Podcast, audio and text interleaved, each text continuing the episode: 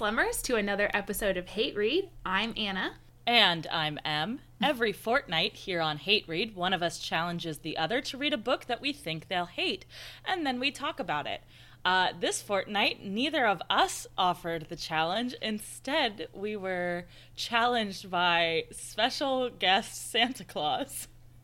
Uh, betrayed by Santa. Betrayed by Santa to read The Christmas Shoes by Donna VanLiere. Um, so, first things first, I guess to both of us, uh, you can go first and then I'll go as well.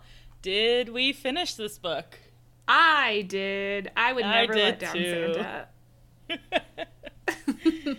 um, so what'd you think? Oh, it was bad. It was so bad. It was so bad, you guys.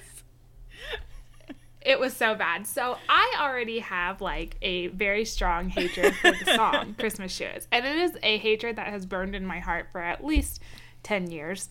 Mm-hmm. Um because I think that's how long the song has been around. Uh, 2000, yeah, 2001 to, or yeah, I think 2001 is when it came out. So. Oh, it came out in 2001. Okay, well then it's been a little bit longer than 10 years, but, um. It might have been 2000. I'm not sure. It's which. my least favorite Christmas song. I have to change the radio station when it comes on the radio station. I have like thumbs down every iteration of this song. That song that pops up on my Google Play Christmas holiday radio station. Like, it just haunts me. Um, and I was flabbergasted when I found out there was a movie of mm-hmm, this mm-hmm. song starring Rob Lowe. Uh-huh. Um, and I refused to watch it. And then, much to my surprise, Santa revealed there is also a novelization of this song. Yeah. Well, which, okay. Why? Did you look into kind of the the history behind this song at all? Because it's kind of wild. No, I didn't because I really didn't want to know more about it than I had to. Enlighten, please. Uh, okay, so the Christmas Shoes is a song by the Christian vocal group NewSong, which that's a name, I guess. and but they based it on a I guess short story, short essay that was in like Chicken Soup for the Christian Soul called like Gold Shoes oh for Jesus gosh. or something like that, which is purportedly a true story. So mm-hmm. supposedly this is a true thing that happened in the like in the 70s or 80s. Happened to this woman mm-hmm. named uh, let me look it up real quick. I think it's Heidi something. Oh my god, chicken soup for the soul books. That is like that's like a trip. I forgot those existed. So this was this was uh yeah, originally from Chicken Soup for the Christian Soul was the book this originally appeared in and it was by a woman named Helga Schmidt, but submitted by someone else. So like, there's already layers going on here, and I'm not going to read the whole thing mm-hmm. right now because a I don't want to get sued, and b it, it. I mean, it's not a long story. If you guys look up "Golden Shoes for Jesus," you should be able to find it and read it yourself. But essentially, it's you know the the story that we know in the song, except that I presume it's mm-hmm. a woman who is experiencing this since it's in first person and it is just like like it is filled with like poverty porn like the, there's two kids mm. in this version there's a boy and a, a boy of about five and a slightly younger girl and they've got a ragged coat they've got enormously large tattered tennis shoes his much too short jeans he crumpled he clutched several crumpled dollar bills in his grimy hands and then the girl is described Ew. as clothing resembling her brother's. Her head was a matted mess of curly hair. Reminders of an evening meal showed on her small face. Um, so they're buying a pair of wow. golden house slippers, and they go up and they're short three bucks and the boy says like oh we'll come back tomorrow and the girl just starts crying and says but jesus would have loved these shoes so Aww. the the woman who oversees this quickly hands the clerk three dollars because it, it, was Christmas and they'd waited for a long time. And they, they say, Oh, mm-hmm, thank mm-hmm. you. And she says, What did you mean when you said Jesus would like the shoes? And the boy answered, Our mommy is sick and going to heaven. Daddy said she might go before Christmas to be with Jesus. And the girl spoke, My Sunday school oh my teacher goodness. said the streets up in heaven are shiny gold, just like these shoes. Won't my mommy be beautiful walking on those streets to match these shoes? My eyes flooded, flooded as I looked into her tear streaked face. Yes, I answered. I'm sure she will. And then it ends with Silently, I thanked God for using these children to remind me of the true spirit of giving. So, like, this is already a gross story, like, from the go. But then we have this, like, weird history yeah. of this is supposedly like a true thing that happened, but, you know, it's 100% not. This never happened. This is nonsense. this is this and is that woman's name was Albert Einstein. Right, like it's like those email chains that your grandmother passed around in the like late '90s. Like it, it's it didn't happen. It, Grandma, we need to talk. This no nobody got up and clapped at the end. You know, like yeah, yeah, yeah. So uh, it was this true story that was in Chicken Soup, and then the mm-hmm. song, the the band found it and liked it and started writing their song, but it wasn't like gonna be on a Christmas album. It was just on a regular album as like a bonus track. And then their friend, who is the author of this book, started writing this book. And at the same time ish, they oh started oh producing gosh. the movie. So this was like kind of all happening concurrently. So the, the song came out in 2001, and the book and movie both came out in 2002. Um, the movie, from what I've found, is slightly less religious ish. Like it's still religious, but it's not quite as like aggressively so as this book was. Um, mm-hmm. Which I mean is fine if that's what you're reading this book for. But the reason I bring it up is because the band like later came out and said like, oh, they didn't really like the fact that they toned like they they said it. They weren't like angry about it, but they said it like politely. But they were they didn't like the fact that it didn't like talk about Jesus every five seconds um, because that's really what they were going huh. for with wait, the song. Wait, they they wrote the song but didn't like that it. They didn't like the, the movie. it was written. They didn't like the movie. Oh, they didn't like the movie. Yeah, sorry, okay, sorry, I, I, I should have clarified. There's three three plus versions of this fucking story going around. So anyway, that's the the story behind this story. Uh, and and I mean, you just have to kind of this kind of story. Like I understand, like yes, there is this bigger message of what the true meaning of Christmas is and how we shouldn't like just have this overly commercialized holiday and we should think about people who are less fortunate than us and help our fellow man and blah blah blah blah. But the way that they come off in the song and I oh, guess oh, it's the book terrible. And, or, and I guess the movie and the book is like of look at this wonderful thing I did. Right. And that just really rubs me the wrong way. And also like like it's more of like to show off how great you yes. how how great of a christian you were how great of a just a person in general you were by doing this small favor of three dollars. And it also like gets into the whole like philosophical debate which is like way too heavy for a comedy podcast so this is probably going to get cut but you know like the whole question of evil thing, right? Like, why does God let bad things happen if, you know, there is a God? Um, why do bad things exist? And there are mm-hmm. a lot of philosophers who have come up with a lot of answers to this. But the answer that this song and book and presumably movie seems to espouse is God lets bad things happen to people so that wealthier people can realize how great God is. Like how good they're. All, Yeah, like, to get back uh, on the straight and narrow. It's so gross. Which, it's so gross. Yeah, yeah. It's not a good way to deliver the message at all. and getting mm-hmm. away from just the story, which is garbage, the writing is not good, man. It's not good. I this is this book. It I think including the 25% of the book that is a, that a preview for her next novel, yeah. um, is all together 144 pages mm-hmm. long. So maybe like 110 pages of book, and I still was like skimming because I was like, this is too long. This, it was. It was not.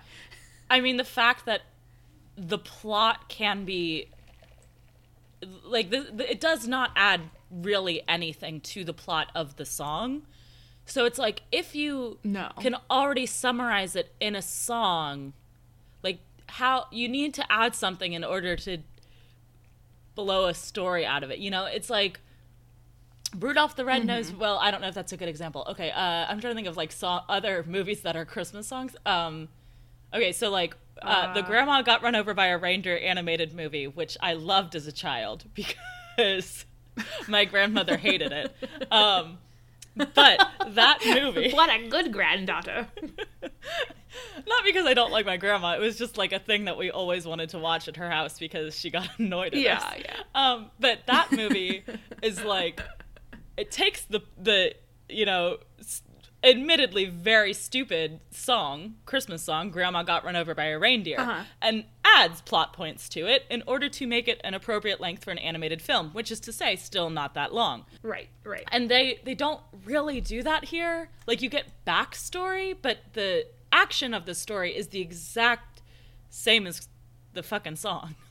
like, Yes.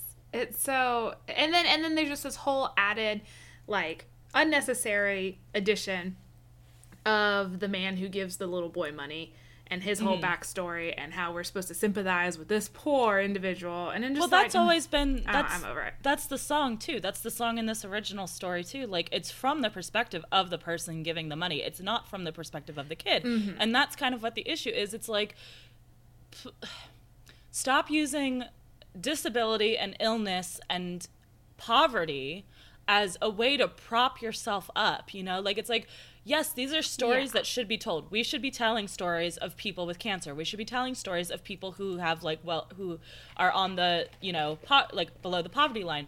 Um yeah, low socioeconomic status. we should not be telling those stories from the outside perspective of the man who ran into the boy at a store one time and gave him some money. Like that's not that's nothing.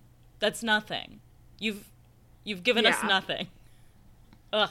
It was awful. it was awful. It was honestly infuriating. It was bad. Like and also can I just say I know it I'm kind of like not want to celebrate Christmas. Right. Here was the other thing I was gonna say. This is not a book. I'm ranting so much, and I'm not even like being funny right now. I'm just legitimately being mad at this book. Um, this was a book that like I personally, as someone who's had issues with depression and you know boring shit like that for a long time, this was a fucking bummer of a book. Like this really Oh yeah. was. It wasn't like sad in a like up like. I know we trashed Nicholas Sparks, but this wasn't sad in a Nicholas Sparks way, where I felt like This was not a Nicholas this was, Sparks this book. was not a Nicholas Sparks book, but it wasn't like that type of sadness where I'm like, okay, I get what you're doing. It was literally just like sadness for sadness's sake, and it was so yes. like I felt so bummed out after reading this fucking book. It was just more of that tragedy porn Yeah, that I hate so much. it was straight up tragedy porn. There were tragedy wing wangs all over. all over. It was it was like this book was trying to have the biggest tragedy wing, wing wang of them all. And Mm-hmm. Yeah. It was too much. Um, though there was a part at the end where, similar to um, Message in a Bottle, I did LOL when someone died at the end because it was just like, what, why? Why did this happen? It was unnecessary. Which I guess kind of well, I think I know which one you're talking about, and it was very necessary because we can't have female characters with like agency of their own. They they have to be dead. That is true. That's the. She had to learn her lesson. All right, we got to talk about like the actual. I mean, you guys know, you guys know, you've heard the fucking song, you know how this story goes, but we have to talk about it. Yeah. Yep.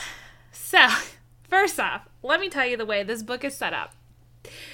Terribly. There is the book opens with a preface, and I don't know if I ranted about this on the show before, but I hate when a book starts with a preface or a prologue or a foreword that basically adds nothing to the story that we couldn't have gotten in mm-hmm. regular mm-hmm. exposition and world building in the actual story.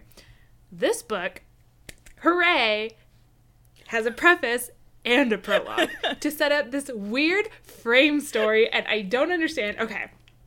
The I don't know. I don't know what was going day. on with the per- point of view in this. What the fuck was it? There was no. I was so Oh confused. God. so bad. All right, we got we got focus up. I'm sorry. I'm sorry. So, no, you're good. the The preface of the book is current day. An unnamed narrator, who we assume is the first person narrator throughout the rest of the book, but you know, Maybe. um, is talking about the real meaning of Christmas or some shit, and is like, "Let me spin you a yarn." That's the preface. The prologue is a flashback to the year 2000, where the main character is visiting a cemetery, and there's like some cuts of other characters that pop in or whatever. but Not not important. So we've got current day, we've got the year 2000, and then chapter one starts as a flashback to 1985 and the beginning of the actual story. Right. Why are there so many layers to this? Why Right, couldn't like- in the year 2000 while he's visiting the cemetery talked about all the Christmas beliefs that he talked about in the preface? Why does it have to be two separate things? Because it's not like during the rest of the story he shies away from just going on long rambling asides about his thoughts and feelings and emotions that have nothing to do with anything. Like that's most of this book is his is him just being like, I'm gonna think some things, and then weirdly it, it kept it kept.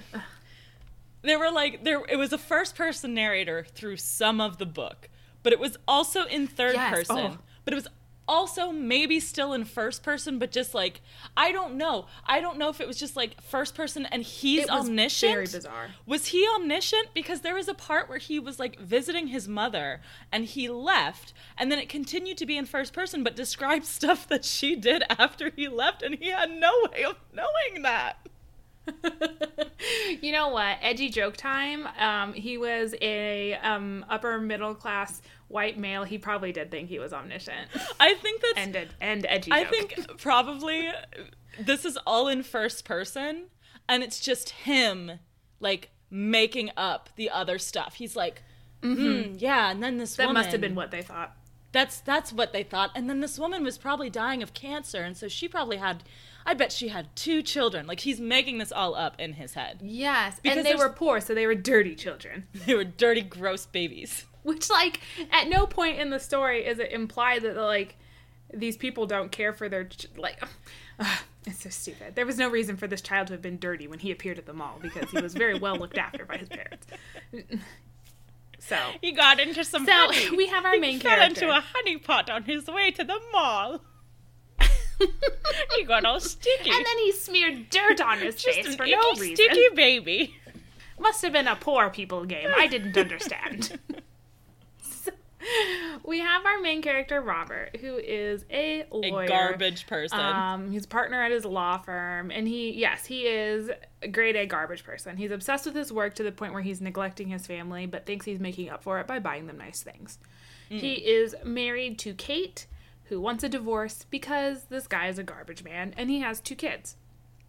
I guess they have no problem with him. I don't know. Then it was Well- never really explained. they don't have a problem with him in the sense of like we hear from them that they have a problem, but everybody else is like, "Your children don't even know you, Robert," and it's like, I, Yeah, they seem fine with the situation, but then again, like also They he didn't- yeah. never talks to them, so I guess we don't really know.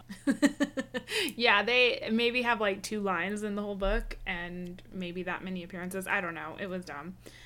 Um also, so we have the the the first person perspective points are from Robert's point of view and then we have the second story that's happening concurrently and has almost nothing to do with Robert's story except for that one pivotal moment that the song is about. Nathan, who's a second grader, his mother Maggie is dying of ovarian cancer. Um, and he has a dad named Jack who is a car mechanic, which is only relevant because of one scene that is irrelevant. And I um, totally younger forgot about that scene Rachel. until this moment. Yeah, it's sick because it doesn't belong in the book at all. like most of the book. So to add, so we we introduced to both of these families. You forgot the the super important C plot though.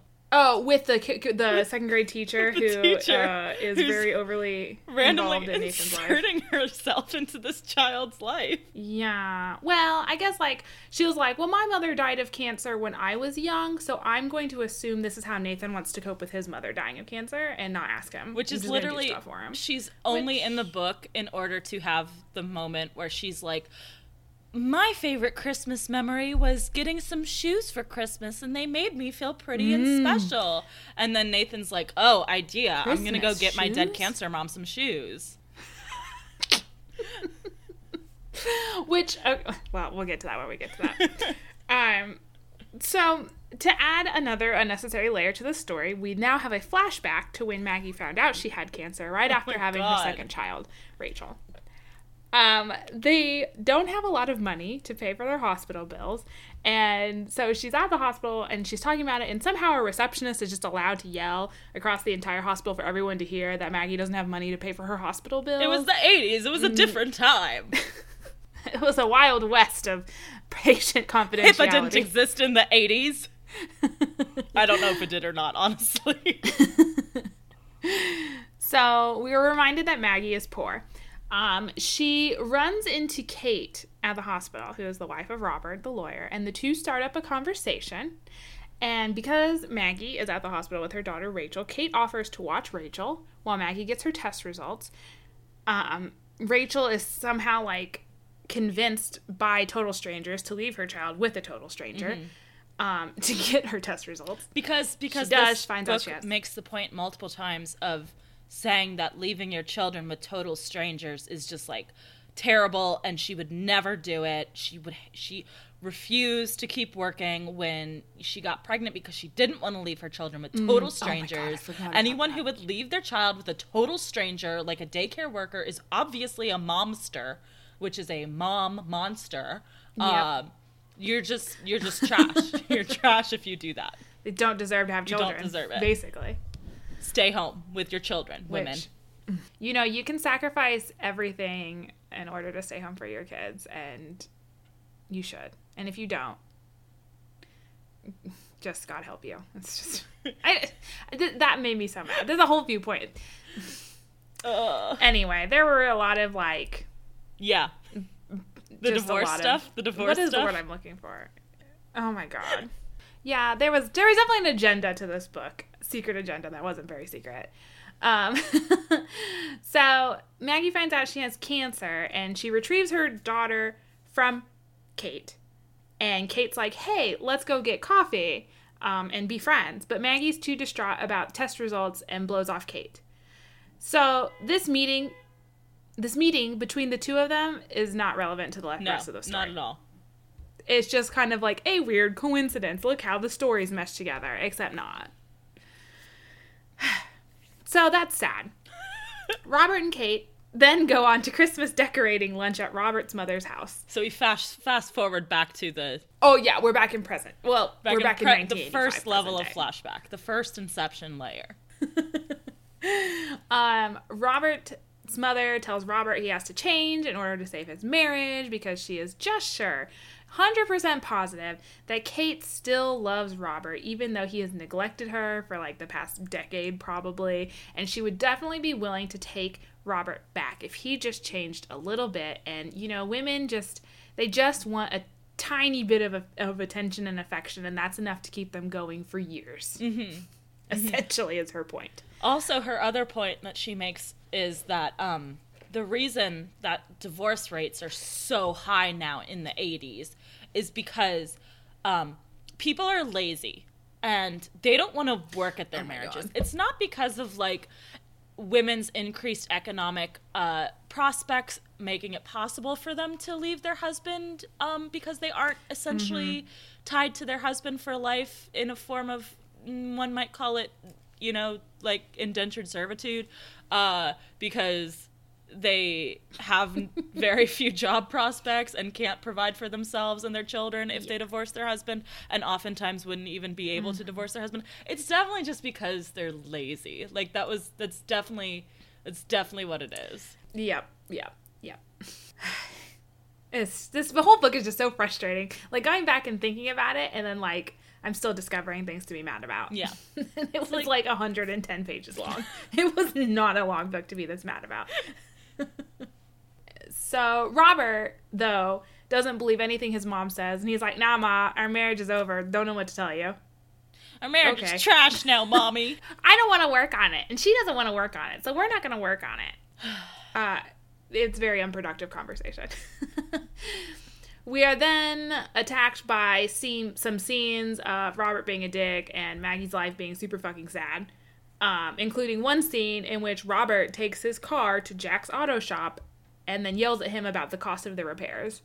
Again, this interaction between the two families is not relevant at all to the rest of the also doesn't ever get resolved. Like I thought that was gonna. No. Here, here were my two predictions for this book. Number one, with this scene, I thought that at some point everything would come together and he would realize that this is the guy he yelled at, and he would like I don't know, apologize or set up a college fund for his kids or some shit. I don't know, literally anything instead of just like this being he never he never learned from it he never like realized hey i should have been nice to that guy it's literally nothing that was my Yeah. first thought my second thought was that he was actually dead the whole time and was a ghost and was like oh let me tell you and that's why he knew all this Oh. stuff but that didn't happen either and i just really wanted him to be dead partly because it would have made sense and also because i wanted him to die Yeah. Yeah. I think it would have been better if he met Jesus instead of Maggie. Yeah. That would have been good too if he was like, Man, I've really learned something from these Christmas shoes. Let me give you my ovaries. Yeah. Yeah. And he's like, take me instead. Take me. and they were like, okay. That's how God works, guys. in mysterious ways. So then uh, this this is a huge thing for me. So in one of the scenes of Maggie's life being super fucking sad and shit, they she tries to explain to Nathan that one, she is dying because they haven't told him yet. I think they finally tell him like 2 days before she dies that she's going to die, which Which I can, dick move. I mean, I can understand not wanting to tell your kid because it's like, uh, how do, How you, do do you that? do But also, you you do have to do that. Yeah, you should allow them some time to adjust to it. Like he thought, Nathan thought, like, oh, my mom's sick, but she's gonna get better because sick people get better, right? Uh, not always. And so we have to sit through this excruciating scene of Maggie explaining to her son that she's not gonna get better, but then also like when people say, oh, it was such a pity that God took her so young, to not feel that like God didn't take me, he received me. And so like trying to just frame it so that Nathan feels better about the loss of his mom. Oh no, we're not supposed to say loss of his mom. To the I don't know, absence of his mother in his life Her, now. his mother's Um, joyful skipping away from her children into the arms of a loving and benevolent deity. Yes, yes. And it's just so like oh, it was so hard to read because it was one very very emotionally charged and sad and two just like infuriating because she's doing this as she is like about to be Like, dead actively dying. after this scene. yes. Like they know, they're like, okay, I've got like 24 hours left. I better tell my son I'm about to die. what, what do you think the time the uh, timeline should be for telling your kid that you're gonna die if you're about to bite the b- bullet? Like, I mean, like, surely, I, as someone who has not had terminal cancer, I feel like, isn't there a moment when you are told, like, this is terminal? You should prepare and get your affairs in order. Like, that would be the point, I think, that I would sit down with my kids and explain to them, which is hopefully at least like a month or two. I, again, have no experience with this, So, fortunately, not- but I would you imagine. you don't think it should be like immediately before a really widely celebrated holiday um that's probably going to ruin that holiday forever for them like because i think that would probably be ideal i think like if you could wait before Yeah, like you would want to make it as traumatic as possible. yeah you get it depends when you get the Mm-hmm. diagnosis right because if you get it like in Mm-hmm. you know october you got plenty of options. You know you could go halloween which you know that ties right in right? You could go you could you could wait for any number. That was really terrible. I'm so sorry. You could wait for any number of you know winter winter celebrations depending on your faith or if you just want to go non-denominational you can just go for the big one go for new year's so that they associate the passage of time Mm. with the passage of their own mother um, that'd be good you Yes. if, but then like if you're unlucky and you get your diagnosis in like march like what do you you gotta wait till like Fourth of July or something. Mother's Like, Day, man. Mother's You Day. gotta wait till. Mother's Day. I mean, that's gonna be ruined anyway. That is true. Well, I guess also like if you have any birthdays or anniversaries coming up, those could also. So I mean, really, Mm, mm. Their birthday would be the idea. Yes, I think if you like, ha- That's how I'll you have it. like a surprise party. Um, you pop out behind the couch. There's like Uh-huh. streamers, balloons. They're like, "Oh my gosh!" And you're like, "Guess what? I'm dying." it's terminal. this is getting really dark. Oh. But was a very long dark- story short, it's kind of a dick move. yeah. So we leave we leave the sad sack family behind and we go back to first person Robert who notices it's 11 p.m. on Christmas Eve and he hasn't gone Christmas shopping yet because he is garbage. um so he goes to some whatever department store is still open at 11 p.m. on Christmas Eve which that was kind of wild. I I guess like that would be the equivalent of going to like oh having a Walmart open 24/7 but Yeah, I guess, but I felt I feel like Ah. things close like I feel like that's a fairly modern thing of inconveniencing retail workers, you know? true. Like that's I guess it was the 80s. Yeah. I don't know. We kind of shat on retail workers then too, I guess. I don't know if you were alive in 1985 and had to go Christmas shopping on Christmas Yeah, let us Eve, know what the hours were. Hit at us. I don't know. um, he goes to this department store and he runs into Nathan, who, guess what? He's shopping for shoes. And he goes to the register, and the guy's like, "Ah, man, I can't believe I had to be in line behind this stupid kid." And the cashier's like, "Oh, the shoes are fourteen bucks." And Nathan's like, "I only got four bucks." And then he just turns around to Robert and's like, "Buy these shoes for me, for my mama, please. It's Christmas Eve, and these shoes are just her size." Um, and Could you hurry, sir? Daddy Robert says there's not much time. Not, there's not much time. She's been sick for quite a while. I think these shoes will make her smile. This song. Cause Mama meets Jesus No. tonight. And then the chorus of little tiny children comes out, and they all do the chorus once a cappella. Please. You guys know. You've heard all, this song. They're all like they're all just so dirty They're and so poor, dirty and and they all come out from like they're hiding in the clothes racks, and they just Their all, own like, shoes are like oh, like doing that thing they do in in uh, cartoons where the top part has like flipped up, Yes, exposing their sock that has a exposing hole their in the big toe. little yes yes. so yes, he just turns around to Robert and is like, "Hey man, can you help me buy these shoes?" And Robert suddenly his whole life changes, and he says, "Yes, I'll buy these shoes for you, and I'm also from now on going to be a good dad and human because shoes." so he he he puts away all of the Christmas shopping that he did, and he rushes home to his wife. And he goes, I didn't get anyone anything for Christmas because I knew the best gift would be me. Which no, Which, no, like, no. no. And like he meant his presence in their life, but that's not what he said. I just can you imagine if you were divorcing your husband and you're like hmm I you work 16 hours a day. Um you don't appreciate me. You don't like show me that you love me in any sort of way, like you're never around. Um and he comes back to the house. Oh, and you're like also I think you're cheating on me with someone, but I can't say for sure.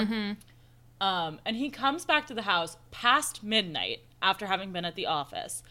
Um and is like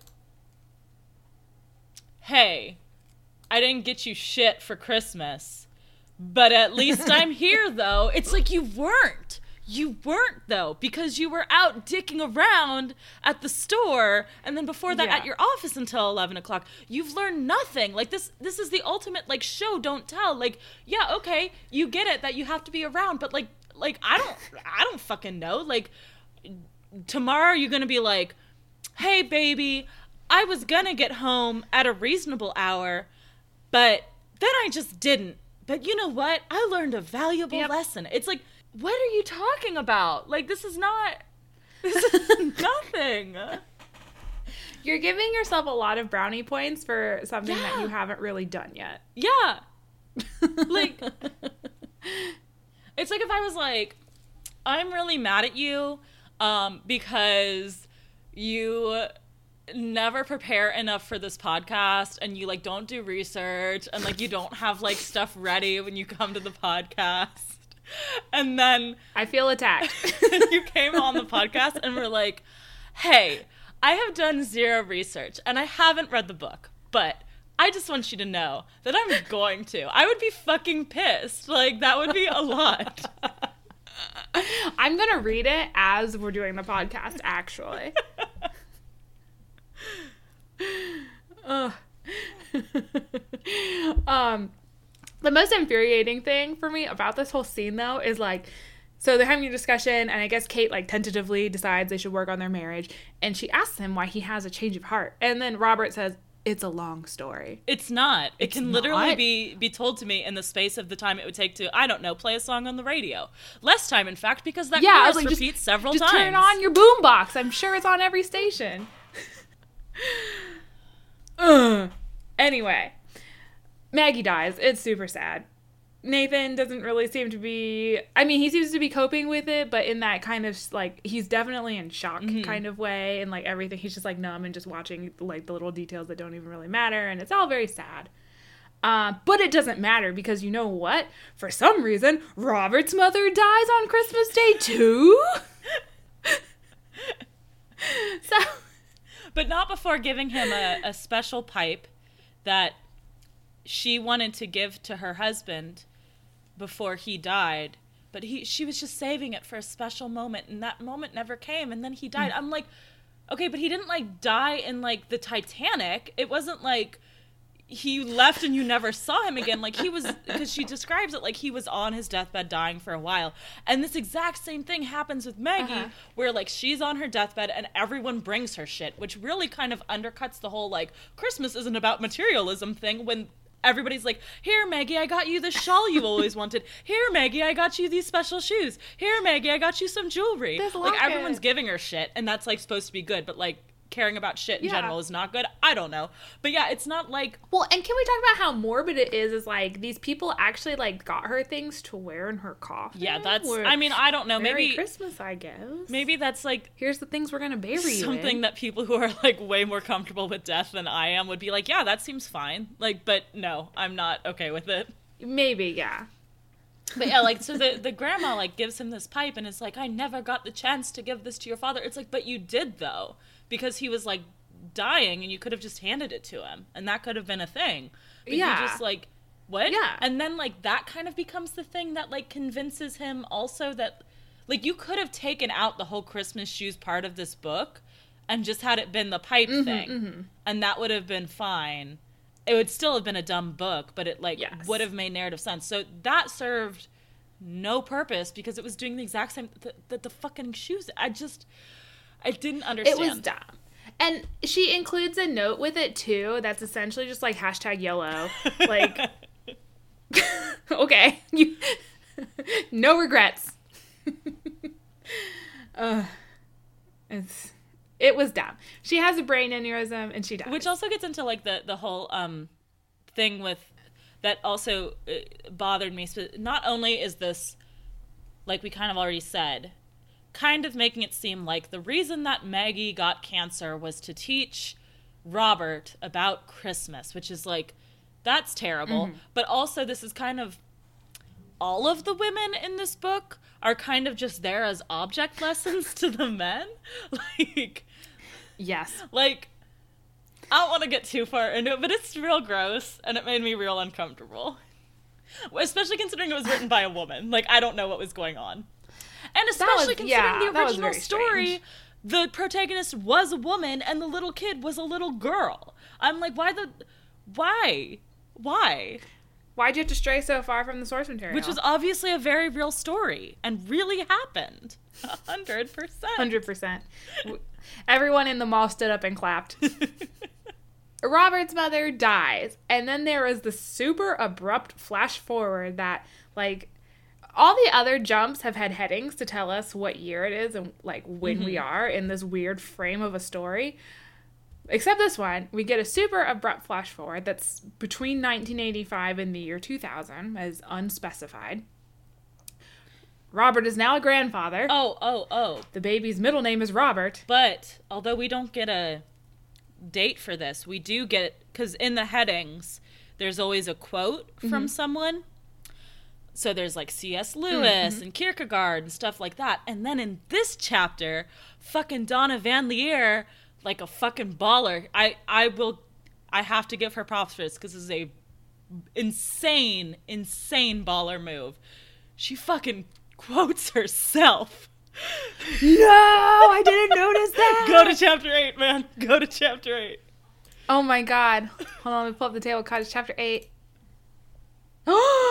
yes, she did! she absolutely did. Death's power is limited. It cannot eradicate memories or slay love. It cannot destroy even a threadbare, threadbare faith or permanently hobble the smallest hope in God. It cannot permeate the soul, and it cannot cripple the spirit. It merely separates us for a while. That is the only power death can claim. Which a I don't know what this is. Like I don't know if this is a poem or what because it's like formatted like a poem, but it's clearly not a poem, so that's weird. But also Yeah. like it sounds like something out of like D&D, right?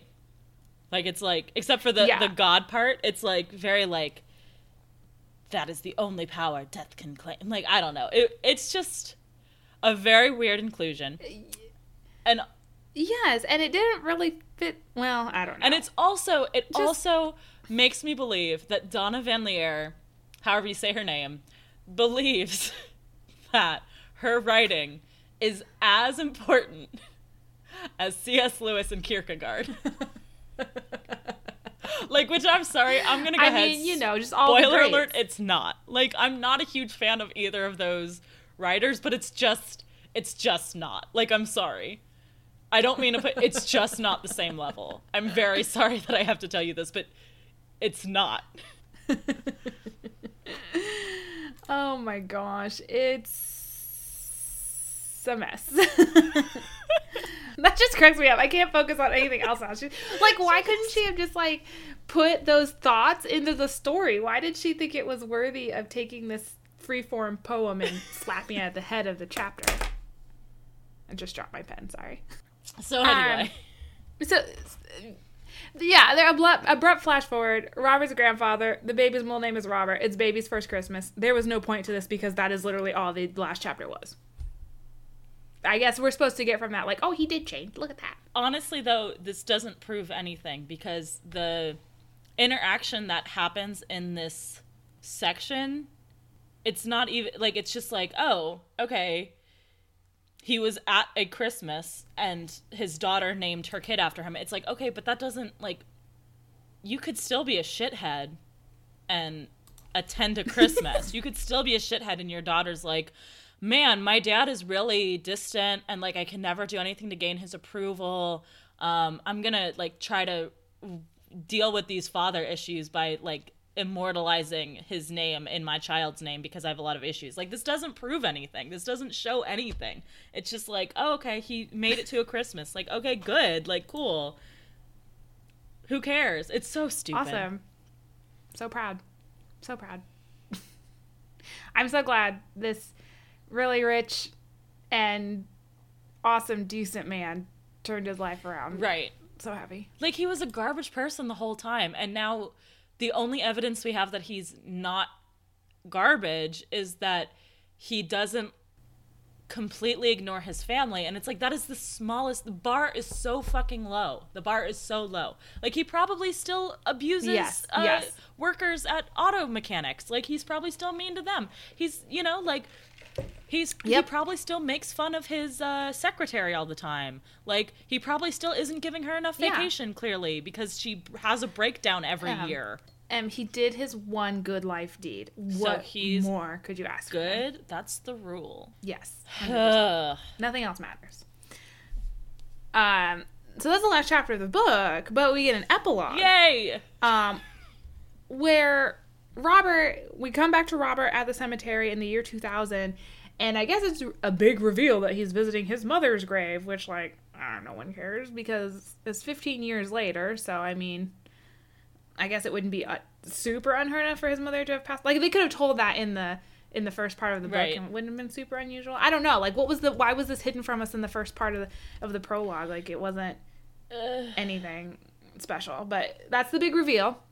He's visiting his mother's grave, and he meets someone there. I guess we're supposed to assume is Nathan because it's a young kid studying oncology at college. And then when we he goes to the gravestone, it's this it's Maggie's name, and somehow Robert is able to put two and oh because he leaves the he leaves sparkle shoes on his mother's gravestone, and so Robert's like, oh, there's that's that kid. Mm-hmm. And I think he that also I bought shoes for. Sees that the date is the same. The death date is like the Christmas that this happened.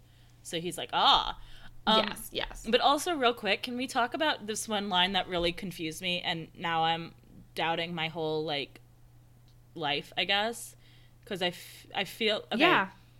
So in this bit, he says, "I know that most people decorated grave sites on Memorial Day. Do they? Is that a thing? Yeah. Is it? I Yeah. thought it was only soldiers. Well, I always thought I thought it was for yeah, I thought it was for like veterans, but um that is I guess like if people are to go on a holiday to decorate graves, it would be Memorial Day would be a big one because there have been a lot of people I'm sure that have served in our country's military and- right, right, right, or right, died right. in combat or whatever. But he but- says he says, but my mother loved Christmas, not Memorial Day. So it's like, why would you go on Memorial Day for your mom's grave? Yeah. She wasn't in the army. Like she wasn't. Which I mean, I don't. I. It, like I was like, is Memorial Day like white people Day of the Dead, and just no one told me, or like what is this? I didn't think it was. I thought it was strictly like military, right? Is yeah.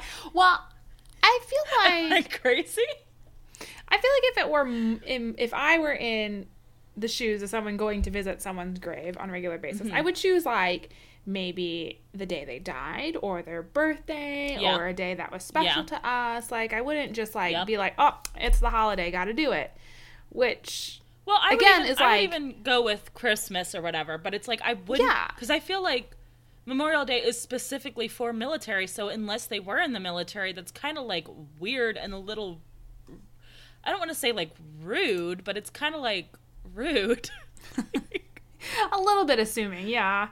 I don't know. I just googled um Memorial Day grave decorating. I absolutely did And that right now too. There's a Pinterest board for Memorial Day grave decorating ideas, which that I seems a little googled bit. Memorial Day traditions, and Uh-huh. none of them uh, say that you should do go to rant like your grandmother's grave and decorate it. yeah, So I don't. I'm very confused as to Yeah, what. Yeah. Like my family goes and decorates my grandfather's grave on Memorial Day, but Right. like he served in World War II, so Right. it makes sense. Yeah. I don't know. I guess I don't know. Okay, I'm looking at Wikipedia and it says many people visit cemeteries and memorials particularly to honor those who have died in military service. So I guess the particularly means you could also do Usually. non-military. I yeah, I guess maybe like memorial means to some people memorializing everyone. I don't know. That's another yeah, if you if you think that Memorial Day is a memorial for everyone, just like en- enlighten us. We're not like trying to shout out to or call out to I'm just- anybody. I'm like, literally just you're very awful for doing it. Yeah, we just are not in the know on this. Oh, what was I gonna say? Oh, but also like, I guess that line like my mother preferred Christmas over Memorial Day. Well, like, well, yeah, a lot of people do, don't they? Like, Yeah, most people do. Christmas is kind of like, and also she died on Christmas Day. So like, right. I don't know if anyone who's like, man, you know which holiday I'm really looking forward to? Memorial Day. Like, I hmm. don't think that's a sentence. I'm pretty sure that's a unique sentence that has never been spoken before in the history of the universe. I think that's the first time that sentence has been spoken aloud. Um. Oh, and then in case anyone was worried, uh, yes, there's also an afterword at the end to just like you know even out all of the layers, and it's like Hmm. Tie two it paragraphs of like, remember guys, Christmas spirit, and that's the end of the book. Except it's not really even Christmas spirit, it's just God. It's like, Uh, yeah, believe in Wow. God, because you should. it was a lot more than I expected. unless you are like already very entrenched in this sort of belief, this is gonna be weird to you.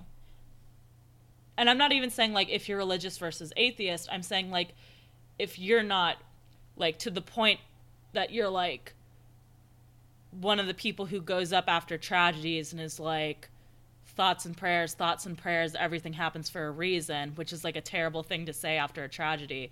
Like this book is going to be off-putting because it's mm. very much like everything happens for a reason and God has the plan and I'm like mm-hmm. that's cool, but like what you've shown me again is that the reason that this tragedy happened was so that a rich white man wouldn't break up with his wife. Like Yeah. that's a very poor reason. Yes. um, Yes, and the last 25% of the books are dedicated to the lyrics to the song Christmas Shoes and a preview of this woman's other book, uh, or sequel to this book, which uh, it's a it's a series called Christmas Hope, so I'm hoping it's just different Christmas stories and not like the follow up to Robert's life or anything. But considering how big of a preview we got, it was probably like half of the length of the book of the next book, so I don't know. it was very long, um, and I didn't read any of it. I did not either. I did not care at that point. Although I will say I did find it interesting that um, one of the advertisements for the song in this, after it has the entire lyrics written in the book, it also says, You've read the story, you've heard the song, now experience the album, The Christmas Shoes, available from NewSong wherever you buy music. And I looked it up and I couldn't find an album called The Christmas Shoes. Oh, I was very confused. So it was not available from NewSong wherever I buy music because where I buy music is the internet, and by Yes. buy music I mean stream. I feel lied to. Um, I want a refund for more than one reason. um, yeah. So, moral of the story: you're gonna be a bad person until shoes happen. So Ding go out there into the world and find your shoes. What was your, uh, if you had one, was there a silver lining to this for Um, you? I did actually have one. Oh, okay. Go for it. Um, mine was that at one point they're describing how Robert's mom throws a decorate the tree party or something like that. Oh, Um, yeah, like trim the tree. And yeah, and my grandmother always threw a trim the tree party uh, around Christmas time, and that was kind of like our big Christmas get together. Um, so that just kind of made me think of that and remember fun holiday times as a child, and like that was nice. But like all of the rest of the book kind of aggressively sucked away any fun Christmassy feelings I had, so that kind of ruined it. But the one mention of a thing that I kind of celebrate was nice. How about you? yeah, yeah. Uh, mine was uh, the book was a lot shorter than I thought it would be because Oh, I'm getting right? to chapter eight, and it's all like there's like 68 percent of the book left, and I'm like, we're talking about Robert's grandchildren now. How much more of this am I going to have to read about this man's life? But no, it's just a few pages. that was, was- a nice Christmas surprise. It was very, very sh- blessedly short. Um, who did you most relate to in this book? Uh, well, all of the characters are definitely just like totally flat charcuterie boards of characters. Yeah. Um, so I think, I think I would I would have to say Maggie just because I feel like I'm also like aggressively a people pleaser, and even if I was dying of cancer, I'd just be like everyone else's happiness comes before mine, and please, I'm sorry I'm dying. Please don't. Let's just joke about it. that would probably be me. Now I'm just picturing that scene where she gets all the presents as like her just being like, you know how sometimes at Christmas you get stuff that you don't like and you're like, oh thanks, like that. That was her reaction to everything. That like they're like, oh I got you this shawl, and she's like, oh great, thank you so Oh, much. Does it come with a gift receipt? do you do you think you could uh let me know what store you got that from? I like it so much. I might want to get something else there. So much. So much. And you know those shoes were ugly. You know those shoes were ugly. Oh yeah. They were- They were like described as like blue and green and red sparkle shoes. and, Jewels, but they like, didn't tell like what style of shoes. I was So picturing like I was thinking like mules. oh, I was picturing like a straight up pump with just like fake um like rubies and sapphires and emeralds on the Oh. toes because they're also the most expensive ones there. But they sounded hideous, like in that way that expensive things are hideous. I was imagining like you know those shoes that were like the slip-ons that didn't have a back. Those are called mules, right? Yeah.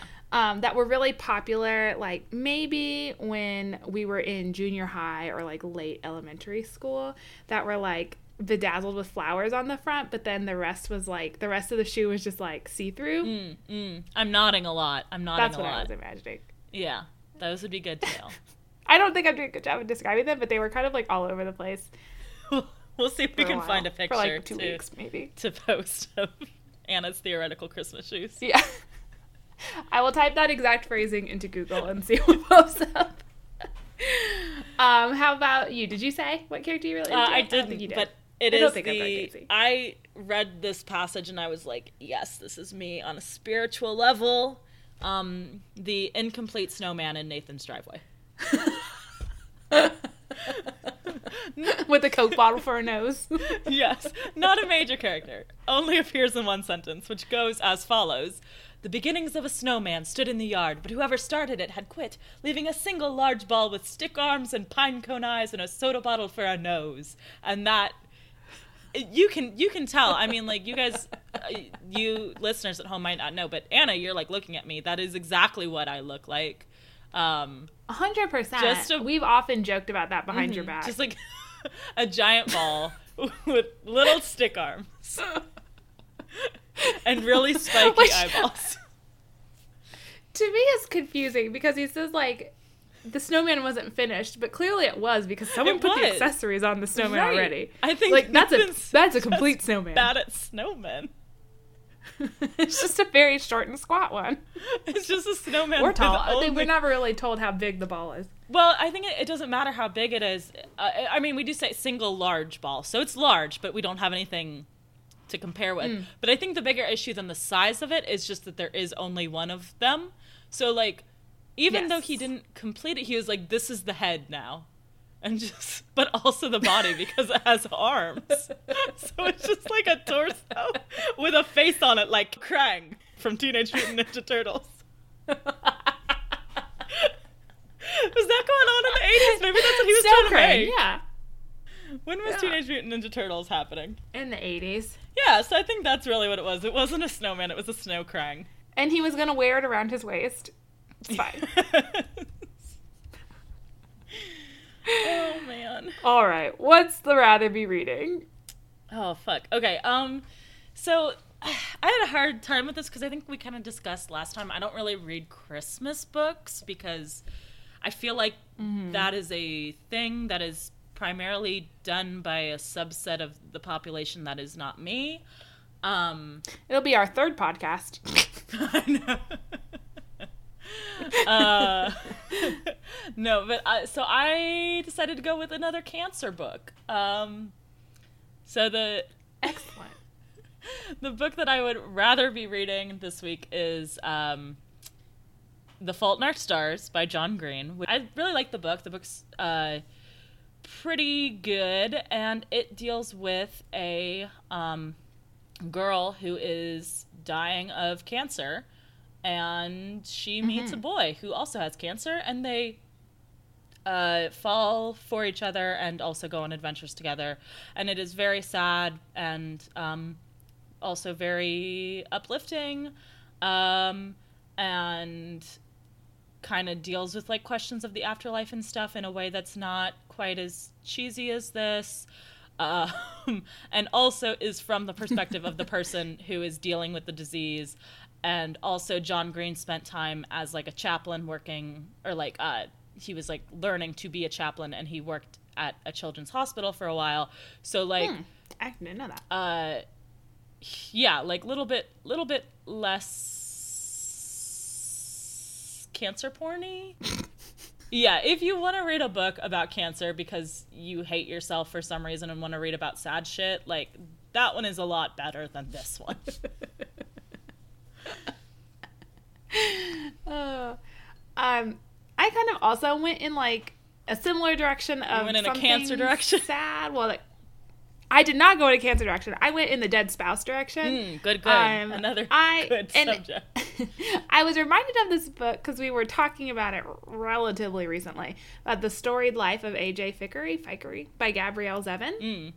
which is a book about a man whose um, wife dies and he kind of goes into like a depressed slump and is um, obviously because he's traumatized by the fact that he lost his spouse early on in life and um, then he is surprised with a baby that he decides to adopt and then his life gets better.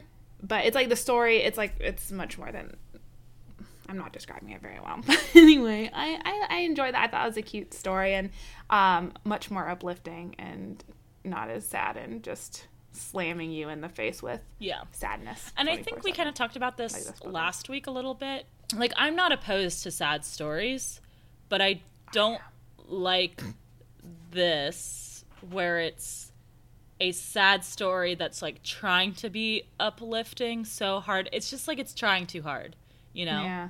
And it just really feels It feels manipulative. Yes, it feels it feels Yeah. manipulative. So that wraps it up for this fortnight. So next fortnight, um, we are going to be doing another rewind episode to uh, a book that Anna hated in her college years, which hopefully will be just as easy a read as my rewind episode on Terry Pratchett's Hogfather. Um, so what do, you, what do you have for us, Anna?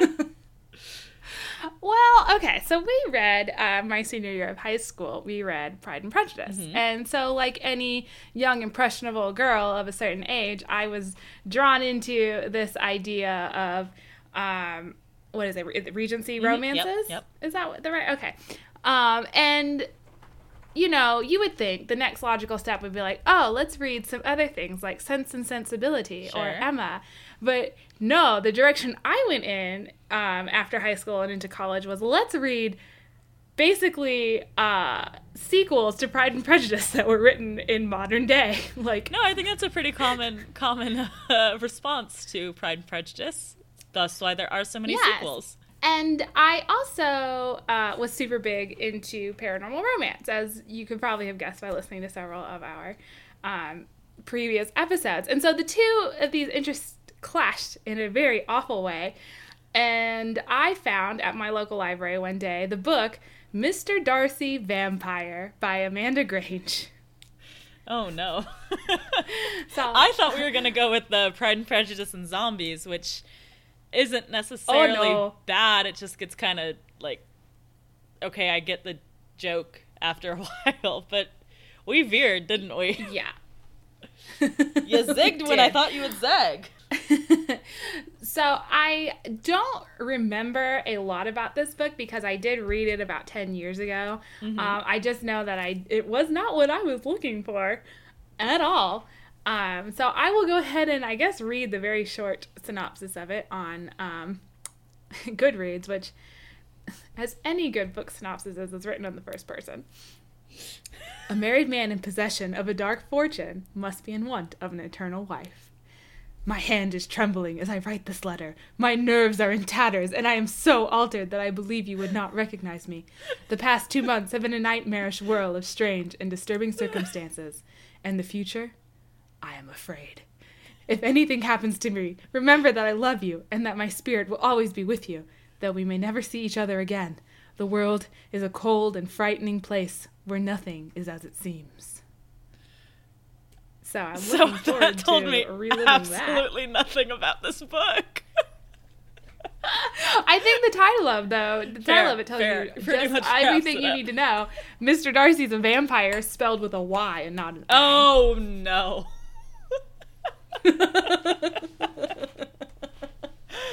oh, please tell me that there's So- dark magic spelled with a K in this one. Uh, not in the not in the uh, synopsis, and I don't know if there is in the actual book because I haven't opened this. It, it- this came from a, a period of time where I was much m- even less discerning than I am now, and liked pretty much everything I read. And I gave this a two stars in uh 2009, so it had to have really been bad for me to do that. Wow.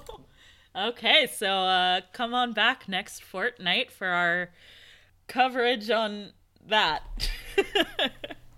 I'm so excited. Um, as a reminder to everyone, we are going to be launching our new podcast tomorrow from the time that this airs. Um, so if you guys would like to check that out, it is a podcast in which we discuss Christmas rom coms.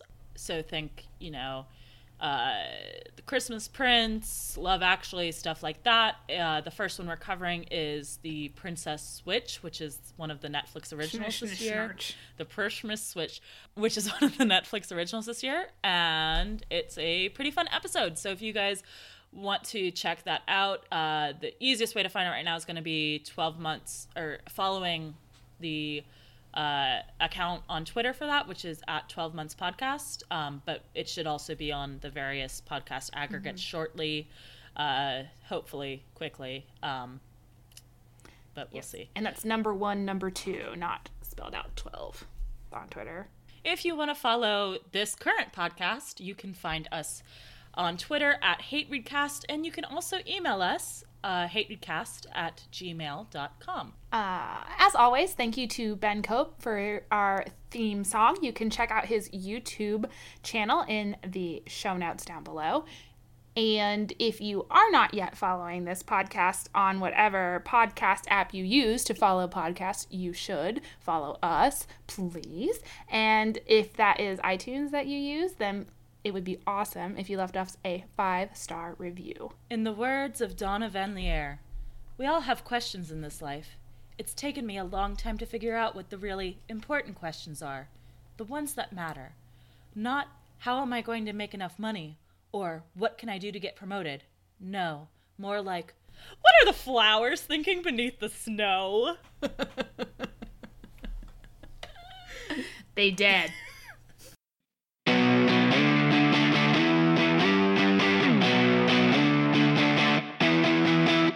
And then To be clear, as an aside thing, that I I will delete, I'm not mm-hmm. actually mad at you about not doing research. That's just a funny bit because I keep oh, complaining about you not being I prepared figured for the podcast. just, just wanted to be clear.